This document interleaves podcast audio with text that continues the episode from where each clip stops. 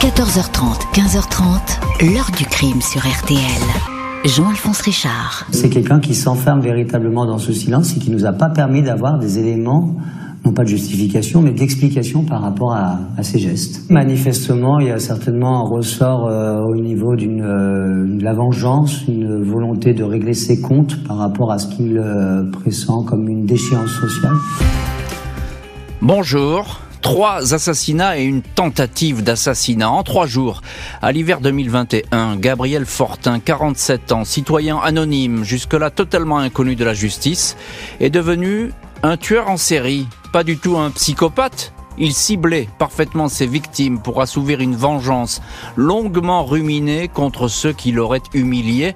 Il va ainsi être surnommé le tueur de DRH. Les enquêteurs vont avoir bien du mal à cerner les contours de ce personnage solitaire, un célibataire lisse, sans enfants, sans amis, qui a coupé les ponts avec le monde extérieur, un individu qui ne dit pas un seul mot aux policiers, aux psychiatres et aux juges d'instruction qui l'interrogent. Dans quelques notes écrites, une poignée de confidences.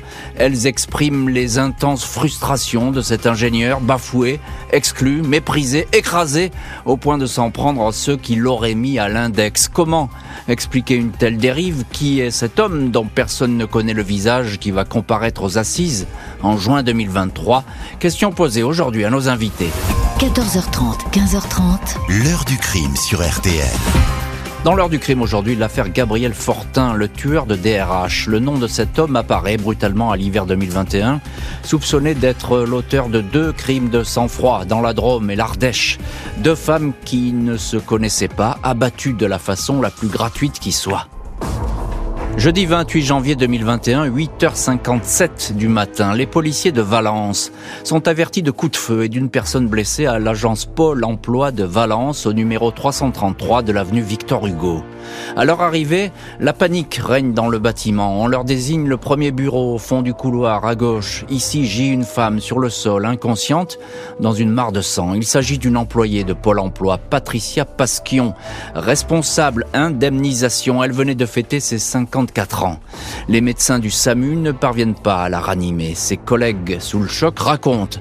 Vers 8h50, un homme est apparu sur l'écran vidéo de l'interphone pour un rendez-vous.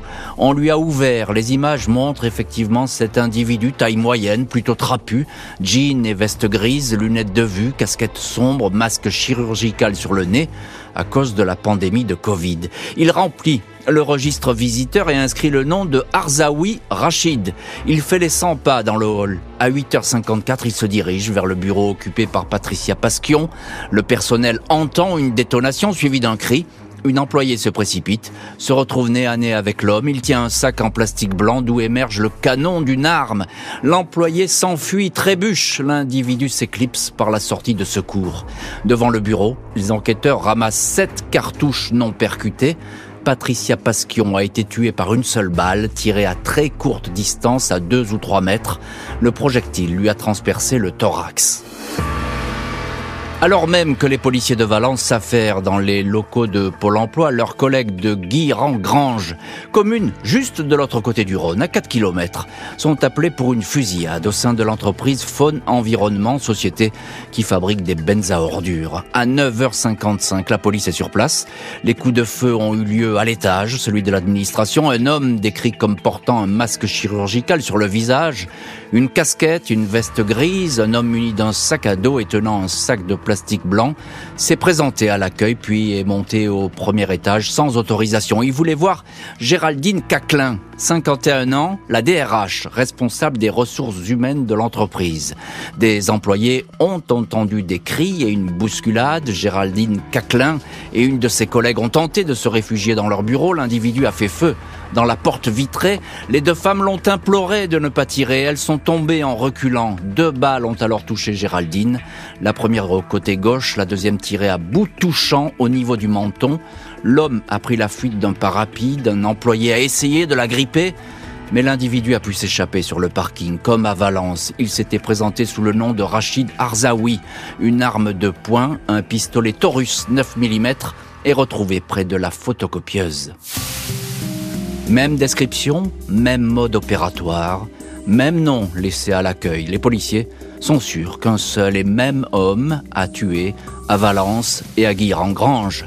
L'employé qui avait tenté de ceinturer le tireur a noté la plaque d'immatriculation de son véhicule, une voiture louée dans l'est de la France, une Hyundai rouge, rapidement signalée dans le secteur, prise en chasse par une patrouille de police, percutée sur le pont Mistral juste avant Valence. Le conducteur se rend sans difficulté des cartouches 9 mm sont découvertes sur lui.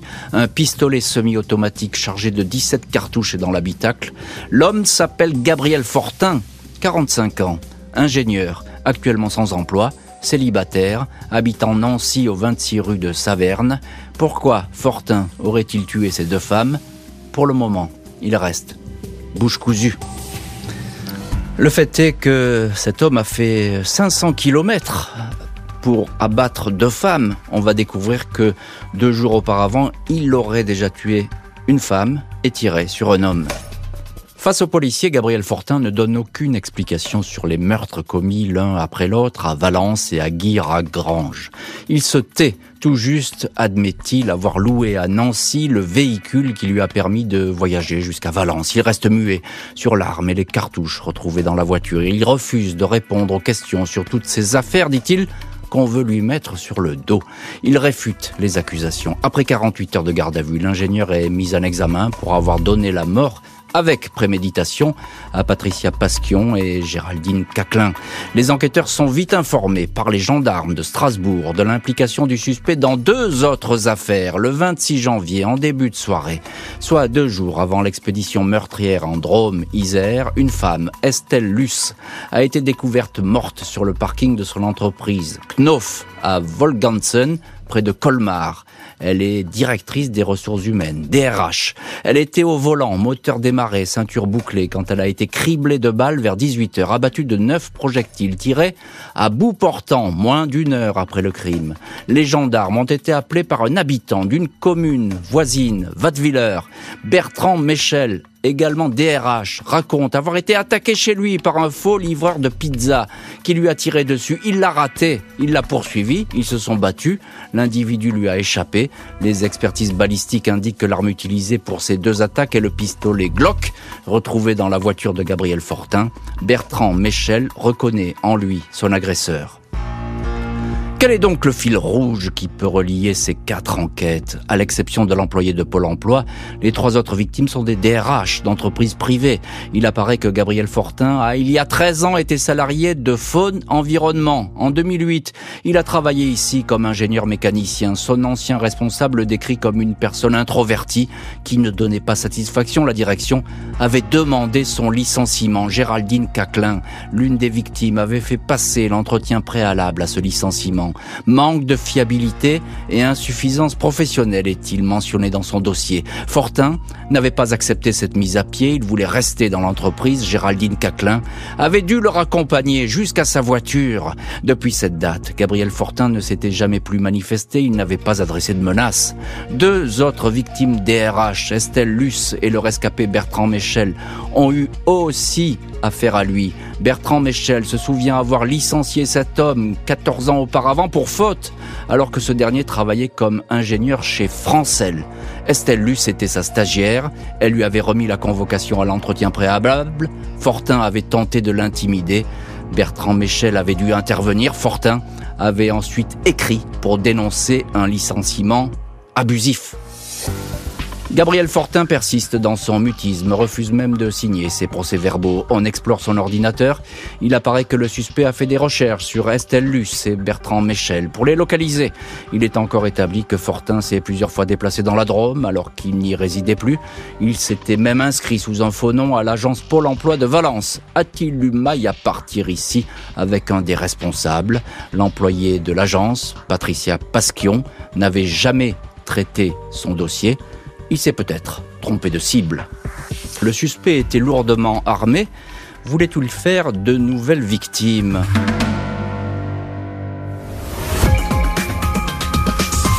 La personne a essayé de m'assassiner comme il a, comme il a assassiné Stella.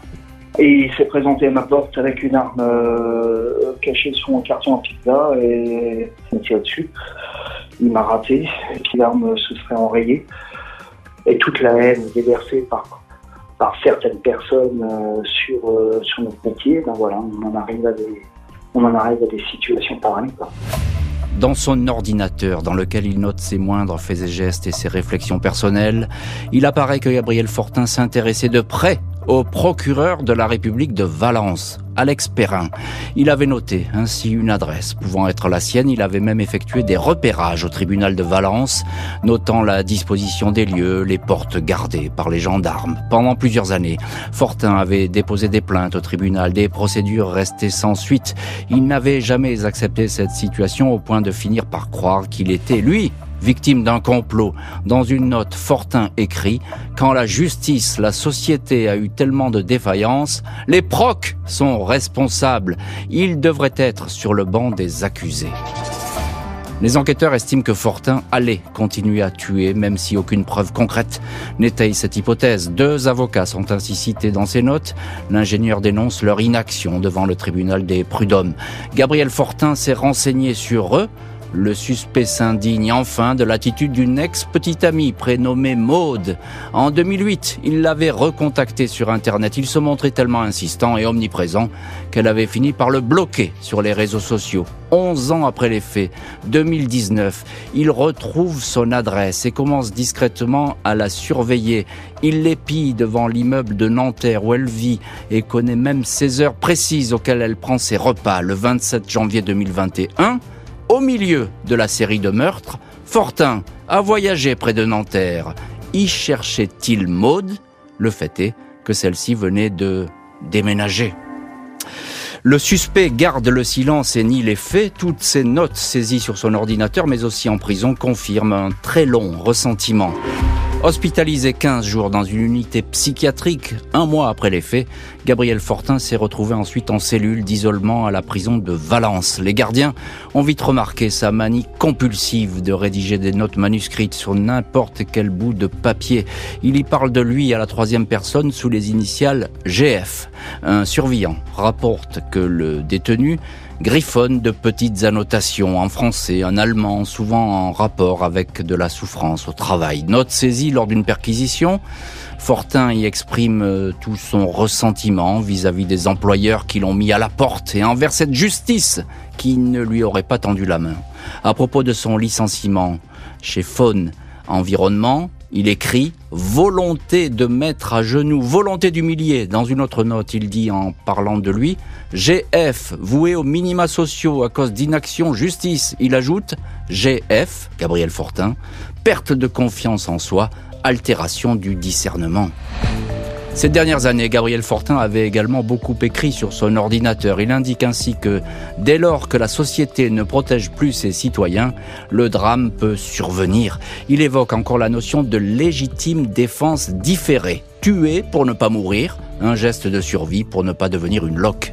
Dans une note, Fortin indique La peur doit changer de camp. Lors de son séjour en psychiatrie, il avait confié qu'il préférait la détention à la déchéance sociale. Procès prévu en juin 2023, c'est celui d'un homme seul qui a même coupé les ponts avec sa famille.